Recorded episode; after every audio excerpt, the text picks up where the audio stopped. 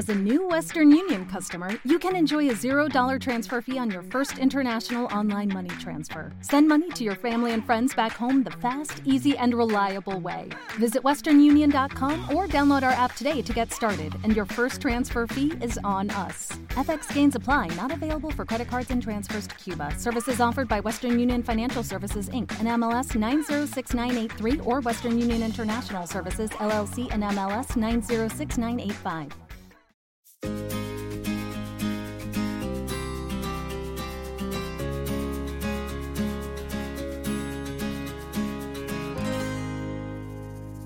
Hola, hola personillas, ¿cómo están?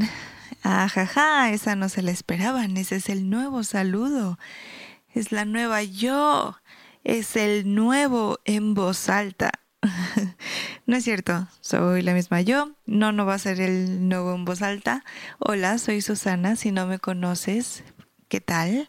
Espero que estén escuchando esto en la noche más adelante les voy a explicar por qué. Si no me conoces, hola, mucho gusto. Si ya me conoces y has escuchado el podcast antes, una súper disculpa por no haber subido episodios en los últimos meses. Si es que los estabas esperando, yo no estoy esperando que ustedes esperen nada de mí porque, pues no más.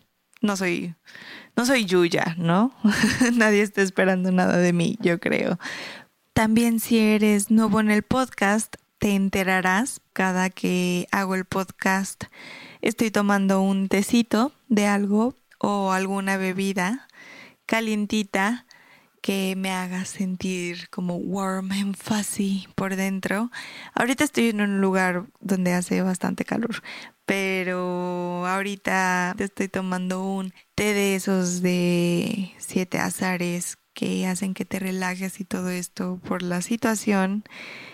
Y pues nada, estos últimos meses han sido un poquito de la fregada para mí y no había tenido las fuerzas suficientes ni físicas ni emocionales como para grabar nada del podcast. Aparte de que, pues, o sea, si ya han escuchado el podcast, saben que se trata mucho sobre salud mental, estilo de vida, ese tipo de cosas. Y ahorita son cosas como de las que yo no puedo hablar, porque personalmente no estoy pasando por mi mejor momento mentalmente hablando y de estilo de vida.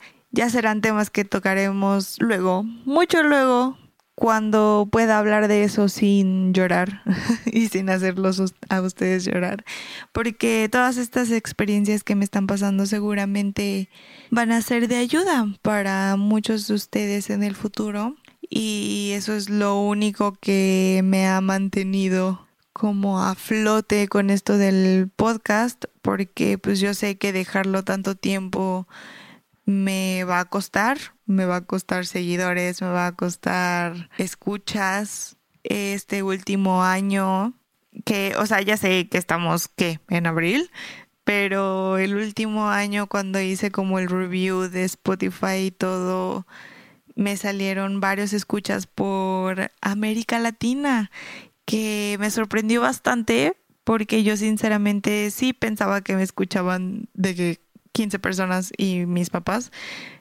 Y me sorprendió bastante y eso me dio mucha felicidad. Y aún después con eso no pude subir pues mm, episodios ni nada de eso. Entonces también si eres de alguna parte que no sea México, que no sea la Ciudad de México, que no sea Zamora y que no sea Guadalajara, me da muchísimo gusto que estés aquí y me encantaría que dejaras un comentario por donde puedas dejarme un comentario. Todas las redes sociales ya saben dónde están.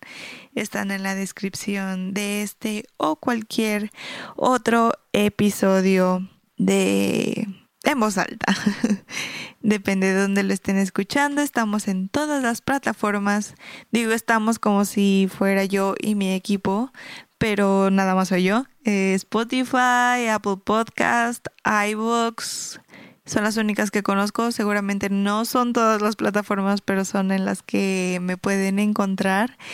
Y en iVoox sí pueden dejar comentarios, por si gustan dejarme un comentario. Si no, Instagram, Facebook, Twitter no. En Twitter no me sigan. En Twitter soy una persona completamente distinta. Ahí no les voy a caer tan bien.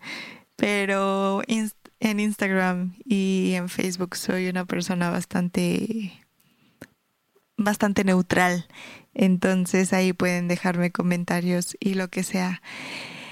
Y pues bueno, regresando de todo esto que está pasando en mi vida y todo esto que está pasando en la vida de todos, eh, pues estamos en cuarentena, como se habrán dado cuenta. Seguramente muchos de ustedes están muy espantados, muchos de ustedes tal vez no han salido en mucho tiempo. Mm, no voy a entrar en detalles escabrosos acerca de ninguna de mis situaciones, pero a mí me toca estar en un lugar donde estoy bastante, o sea, el, el tema del coronavirus está bastante tranquilo pero a todas las personas que me escuchan de ciudades grandes sé que el pánico es mucho más grande. Sé que las personas se han estado distanciando mucho socialmente y que eso está causando muchos problemas a personas como yo que sufren de depresión, ansiedad, cualquier trastorno de la mente. Este tipo de cosas pues nunca, nunca, nunca le van a ayudar a nadie. Y por eso estoy haciendo este episodio, porque ya que no les puedo hablar mucho ni de salud mental ni de estilo de vida en este momento, se me ocurrió que podría hacer una serie de episodios donde, bueno, yo no puedo dormir últimamente, por lo menos no dormir bien o no dormir, no puedo dormir sin ayuda. Sé que a muchas personas también les está pasando eso por la ansiedad.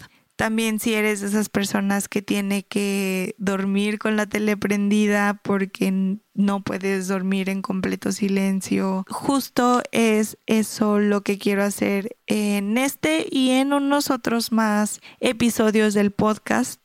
Últimamente yo he escuchado algunos podcasts donde pues cuentan cuentos, hacen meditaciones guiadas, o es como música específica relajante para dormir. A mí en lo personal me relaja mucho cuando alguien me está leyendo o me está contando un cuento o me está contando una historia y me gusta mucho la sensación de quedarme dormida mientras escucho a alguien porque pues no sé, creo que debe ser esa sensación de que no estás solo y de que hay alguien ahí contigo y de que te sientes acompañado Tal vez por eso a mí me pasa y si a ustedes les pasa lo mismo, pues perfecto, este episodio y los que vienen son para ustedes. Voy a leer algunos cuentos que me encuentre por ahí. Por eso les digo que espero que estén escuchando esto en la noche.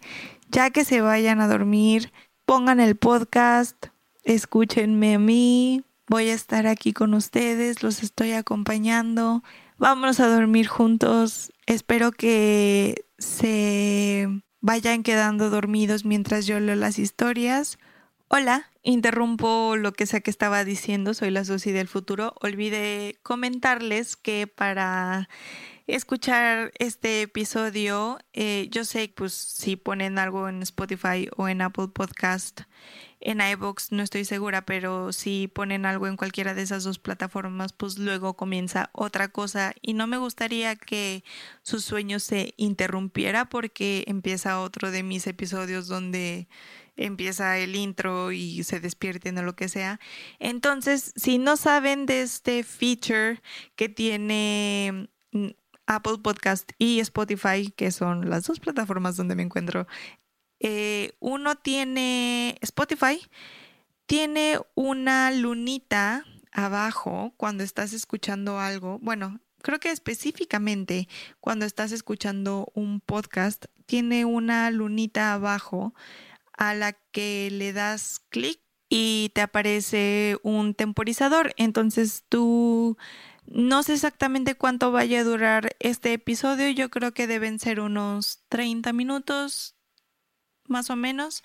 Em, entonces tú ya le pones más o menos la duración del, del episodio para que en el momento en el que yo termine de hablar, tu celular se apague también y no continúe reproduciendo más episodios de mi podcast.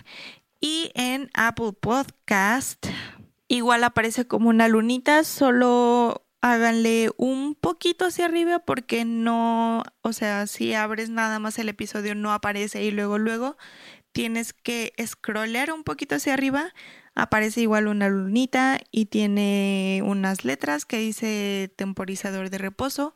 Igual, de la misma manera, el mismo sistema que en Spotify, le ponen más o menos la duración de, del episodio y en el momento en el que yo deje de hablar, creo que en Apple Podcast te aparece la opción de que en cuanto se termine este episodio ya dejes de hablar. Creo que en Spotify no, tal vez es al revés, pero en cualquiera de las dos, eh, si quieren pueden darle en esa opción y ya luego ya no van a tener que estar lidiando con, con listas de reproducción y que, con que su celular esté sonando toda la noche y que les espante el sueño o lo que sea. Y pues bueno, eso era lo único que les quería decir, que se me había olvidado decirles. Espero que disfruten el episodio y que sueñen con los angelitos. Estoy tratando de buscar historias que no sean tan interesantes para que pues también no...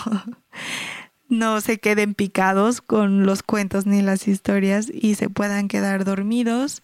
Ese es el punto, nada más que se relajen, que me escuchen hablar, que sientan y sepan que no están solos, que todos estamos juntos en esto y que todos tenemos malos momentos y mucho más en estas épocas pues ya, este intro está siendo bastante largo y pues el punto es que se duerman.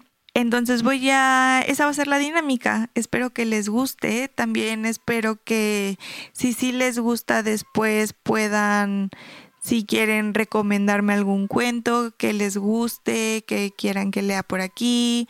No planeo hacer este un podcast de audiolibros ni nada, pero si hay algún pasaje de libros que les guste y que quieran que lea, también me lo pueden recomendar y yo lo puedo hacer con mucho gusto. Cosas que los relajen mucho también. Ustedes díganme, yo aquí soy la rana que salta cuando le dicen que salte. y pues nada, este es un cuento de Gabriel García Márquez que se llama Ojos de Perro Azul. Tal vez muchos de ustedes ya lo conozcan, tal vez muchos no, pero ese no es el punto. El punto es que lo voy a leer. Apaguen la luz. Si tienen un ritual antes de dormir, háganlo en este momento. Acomódense y me despido desde ahorita. No me voy a despedir al final porque yo espero que para cuando el podcast termine ustedes ya estén en un sueño por lo menos profundo y estén tranquilos y soñando con los angelitos. Entonces, pues nada, nos vemos en el que sigue. Buenas noches y aquí va. Entonces me miro. Yo creía que me miraba por primera vez, pero luego cuando dio la vuelta por detrás del velador y yo seguía sintiendo sobre el hombro a mis espaldas su resbaladiza y oleosa mirada, comprendí que era yo quien la miraba por primera vez. Encendí un cigarrillo, tragué el humo áspero y fuerte antes de hacer girar el asiento, equilibrándolo sobre una de las patas posteriores. Después de eso la vi ahí, como había estado todas las noches, parada junto al velador, mirándome. Durante breves minutos estuvimos haciendo nada más que eso, mirándonos. Yo mirándola desde el asiento, haciendo equilibrio en una de sus patas posteriores. Ella de pie con una mano larga y quieta sobre el velador mirándome. Le veía los párpados iluminados como todas las noches. Fue entonces cuando recordé lo de siempre, cuando le dije, ojos de perro azul. Ella me dijo sin retirar la mano del velador. Eso, ya no lo olvidaremos nunca. Salió de la órbita suspirando. Ojos de perro azul. Escrito eso por todas partes. La vi caminar hacia el tocador.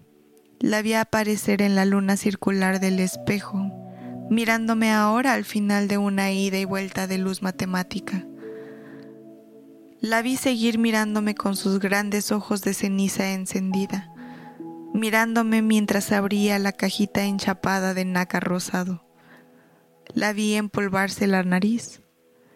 Cuando acabó de hacerlo, cerró la cajita y volvió a ponerse en pie y caminó de nuevo hacia el velador, diciendo, Temo que alguien sueñe con esta habitación y me revuelva mis cosas. Y tendió sobre la llama la misma mano larga y trémula que había estado calentando antes de sentarse al espejo. Y dijo, ¿no sientes el frío? Y yo le dije, a veces. Y ella me dijo, debes sentirlo ahora. Y entonces comprendí por qué no había podido estar solo en el asiento. Era el frío lo que me daba la certeza de mi soledad. Ahora lo siento, dije. Y es raro, porque la noche está quieta. Tal vez se me ha rodado la sábana. Empezó otra vez a moverse hacia el espejo y volví a ella. Sin verla, sabía lo que estaba haciendo. Sabía que estaba otra vez sentada frente al espejo, viendo mis espaldas que habían tenido tiempo para llegar hasta el fondo del espejo y ser encontradas por la mirada de ella, que también había tenido el tiempo justo para llegar hasta el fondo y regresar, antes de que la mano tuviera tiempo de iniciar la segunda vuelta hasta los labios que estaban ahora untados de carmín. Yo veía, frente a mí, la pared lisa que era como otro espejo ciego donde yo no la veía a ella sentada a mis espaldas, pero imaginándola, ¿dónde estaría si en lugar de la pared hubiera sido puesto un espejo? Te veo, le dije, y vi en la pared como si ella hubiera levantado los ojos y me hubiera visto de espaldas en el asiento, al fondo del espejo, con la cara hacia la pared. Después la vi bajar los párpados otra vez y quedarse con los ojos quietos en su corpiño, sin hablar. Y yo volví a decirle, te veo. Y ella volvió a levantar los ojos desde su corpiño. Es imposible, dijo, yo pregunté por qué, y ella, con los ojos otra vez quietos en el corpiño. ¿Por qué tienes la cara vuelta hacia la pared? Entonces yo hice girar el asiento. Tenía el cigarrillo apretado en la boca. Cuando quedé frente al espejo, ella estaba otra vez junto al velador. Ahora tenía las manos abiertas sobre la llama, como dos abiertas alas de gallina asándose y con el rostro sombreado por sus propios dedos. Creo que me voy a enfriar, dijo. Esta debe ser una ciudad helada. Volvió el rostro de perfil y su piel de cobre al rojo se volvió repentinamente triste. Haz algo contra eso, dije, y ella empezó a desvestirse pieza por pieza, empezando por arriba, por el corpiño. Le dije, voy a voltearme contra la pared. Ella dijo, no, de todos modos me verás como me viste cuando estaba de espaldas. Y no había acabado de decirlo cuando ya estaba desvestida casi por completo, con la llama lamiéndole la larga piel de cobre. Siempre había querido verte así, con el cuero de la barriga lleno de hondos agujeros como si tuvieran hecho a palos y antes de que yo cayera en la cuenta de que mis palabras habían vuelto torpes frente a su desnudez, ella se quedó inmóvil, calentándose en la órbita del velador, y dijo, A veces creo que soy metálica.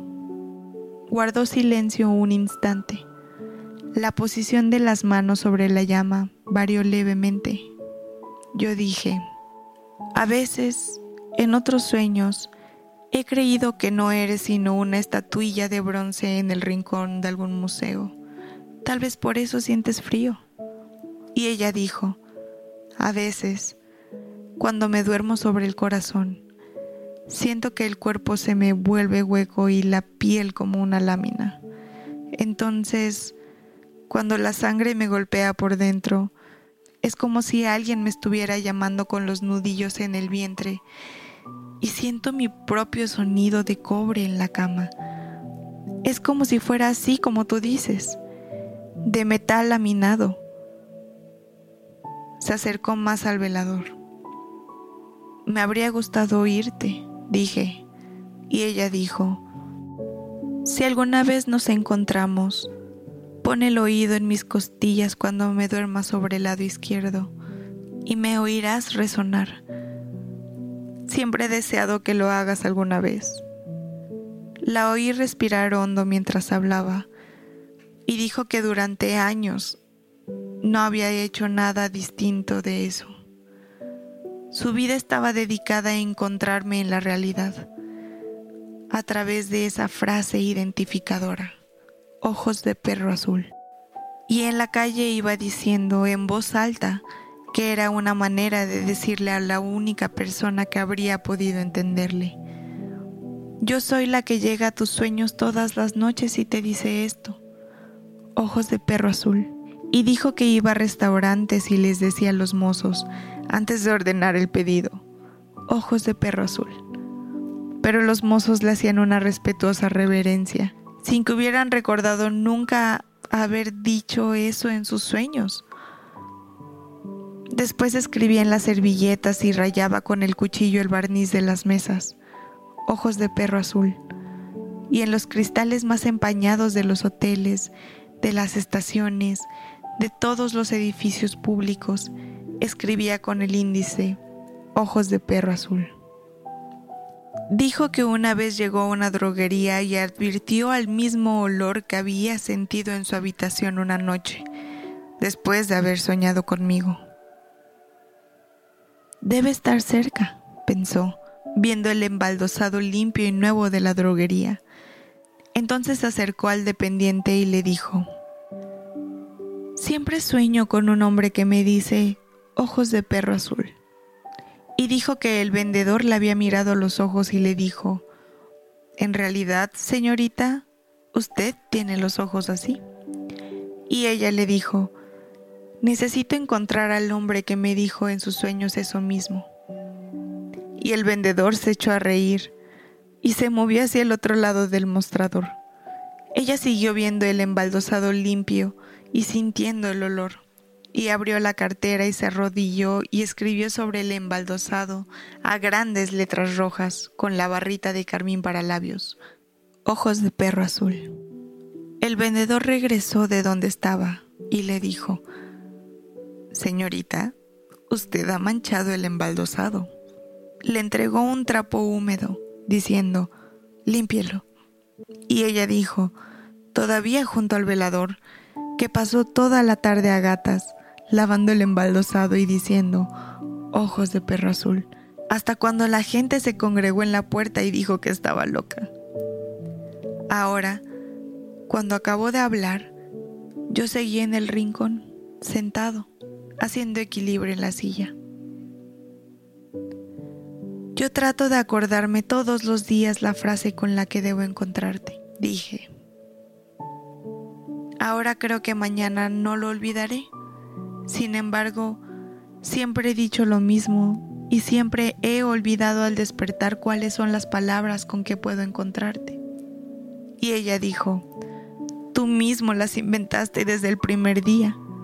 Y yo le dije, las inventé porque te vi los ojos de ceniza, pero nunca las recuerdo la mañana siguiente. Y ella, con los puños cerrados junto al velador, respiró hondo. Si por lo menos pudiera recordar ahora en qué ciudad lo he estado escribiendo. Sus dientes apretados relumbraron sobre la llama. Me gustaría tocarte ahora, dije, ella levantó el rostro que había estado mirando la lumbre, levantó la mirada ardiendo, asándose tan bien como ella, como sus manos, y yo sentí que me vio en el rincón donde seguía sentado, meciéndome en el asiento. Nunca me habías dicho eso, dijo. Ahora lo digo y es verdad, dije. Al otro lado del velador, ella pidió un cigarrillo. La colilla había desaparecido de entre mis dedos. Había olvidado que estaba fumando. Dijo, no sé por qué no puedo recordar dónde lo he escrito. Y yo le dije, por lo mismo que yo no podré recordar mañana las palabras. Y ella dijo triste, no, es que a veces creo que eso también lo he soñado. Me puse en pie y caminé hacia el velador. Ella estaba un poco más allá y yo sabía caminando con los cigarrillos y los fósforos en la mano que no pasaría el velador. Le tendí el cigarrillo. Ella lo apretó entre los labios y se inclinó para alcanzar la llama antes de que yo tuviera el tiempo de encender el fósforo. En alguna ciudad del mundo, en todas las paredes, tienen que estar escritas esas palabras. Ojos de perro azul. Dije, si mañana las recordara, iría a buscarte. Ella levantó otra vez la cabeza y tenía ya la brasa encendida en los labios. Ojos de perro azul, sugirió, recordando, con el cigarrillo caído sobre la barba y un ojo a medio cerrar. Aspiró después el humo, con el cigarrillo entre los dedos y exclamó, Ya esto es otra cosa, estoy entrando en calor. Y lo dijo con la voz un poco tibia y huidiza, como si no lo hubiera dicho realmente, sino como si lo hubiera escrito en un papel y hubiera acercado el papel a la llama mientras yo lo leía. Estoy entrando. Y ella hubiera seguido con el papelito en el pulgar y el índice dándole vueltas mientras se iba consumiendo y yo acababa de leer en calor, antes de que el papelito se consumiera por completo y cayera al suelo arrugado, disminuido, convertido en un liviano polvo de ceniza. Así es mejor, dije. A veces me da miedo verte así, temblando junto al velador. Nos veíamos desde hace varios años. A veces cuando ya estábamos juntos, alguien dejaba caer afuera una cucharita y despertábamos. Poco a poco habíamos ido comprendiendo que nuestra amistad estaba subordinada a las cosas, a los acontecimientos más simples. Nuestros encuentros terminaban siempre así, con el caer de una cucharita en la madrugada. Ahora, junto al velador, me estaba mirando. Yo recordaba que antes también me había mirado así, desde aquel remoto sueño en el que hice girar el asiento sobre sus patas posteriores y quedé frente a una desconocida de ojos cenicientos. Fue en ese sueño en el que le pregunté por primera vez, ¿quién es usted? Y ella me dijo, no lo recuerdo. Yo le dije, pero creo que nos hemos visto antes. Y ella dijo, indiferentemente, creo que alguna vez soñé con usted y con este mismo cuarto. Y yo le dije, eso es, ya empieza a recordarlo. Y ella dijo, qué curioso. Es cierto que nos hemos encontrado en otros sueños. Dio dos chupadas al cigarrillo. Yo estaba todavía parado frente al velador cuando me quedé mirándola de pronto. La miré de arriba abajo y todavía era de cobre, pero no ya de metal duro y frío, sino de cobre amarillo, blando, maleable. Me gustaría tocarte, volví a decir, y ella dijo, lo echarías todo a perder. Yo dije, ahora no importa. Bastará con que demos vuelta a la almohada para que volvamos a encontrarnos. Y tendí la mano por encima del velador. Ella no se movió. Lo echarías todo a perder, volvió a decir, antes de que yo pudiera tocarla. Tal vez Si das la vuelta por detrás del velador, despertaríamos sobresaltados, quién sabe en qué parte del mundo. Pero yo insistí. No importa. Y ella dijo, si diéramos la vuelta a la almohada volveríamos a encontrarnos. Pero tú, cuando despiertes, lo habrás olvidado. Empecé a moverme hacia el rincón. Ella quedó atrás, calentándose las manos sobre la llama, y todavía no estaba yo junto al asiento cuando le oí decir a mis espaldas, Cuando despierto a medianoche, me quedo dando vueltas en la cama con los hilos de la almohada ardiéndome en la rodilla y repito hasta el amanecer. Ojos de perro azul. Entonces yo me quedé con la cara contra la pared. Ya está amaneciendo, dije sin mirarla. Cuando dieron las dos estaba despierto, y de eso hace mucho rato. Yo me dirigí hacia la puerta. Cuando tenía agarrada la manivela, oí otra vez su voz igual, invariable. No abras esa puerta, dijo. El corredor está lleno de sueños difíciles. Y yo le dije, ¿cómo lo sabes? Y ella me dijo, porque hace un momento estuve allí y tuve que regresar cuando descubrí que estaba dormida sobre el corazón. Yo tenía la puerta entreabierta, moví un poco la hoja y un airecillo frío y tenue me trajo un fresco olor a tierra vegetal, a campo húmedo. Ella habló otra vez. Yo di la vuelta, moviendo todavía la hoja montada en goznes silenciosos y le dije, Creo que no hay ningún corredor aquí afuera. Siento el olor del campo. Y ella, un poco lejana ya, me dijo, Conozco esto más que tú. Lo que pasa es que allá afuera está una mujer soñando con el campo. Se cruzó de brazos sobre la llama. Siguió hablando. Es esa mujer que siempre ha deseado tener una casa en el campo y nunca ha podido salir de la ciudad. Yo recordaba haber visto a la mujer en algún sueño anterior, pero sabía, ya con la puerta entreabierta, que dentro de media hora debía bajar al desayuno y dije, de todos modos tengo que salir de aquí para despertar. Afuera, el viento aleteó un instante. Se quedó quieto después y se oyó la respiración de un durmiente que acababa de darse la vuelta en la cama. El viento del campo se suspendió. Ya no hubo más olores. Mañana te reconoceré por eso, dije. Te reconoceré cuando vea en la calle una mujer que escribe en las paredes ojos de perro azul. Y ella, con una sonrisa triste, que ya era una sonrisa de entrega a lo imposible y a lo inalcanzable, dijo, Sin embargo no recordarás nada durante el día. Y volvió a poner las manos sobre el velador, con el semblante oscurecido por una niebla amarga. Eres el único hombre que, al despertar, no recuerda nada de lo que ha soñado.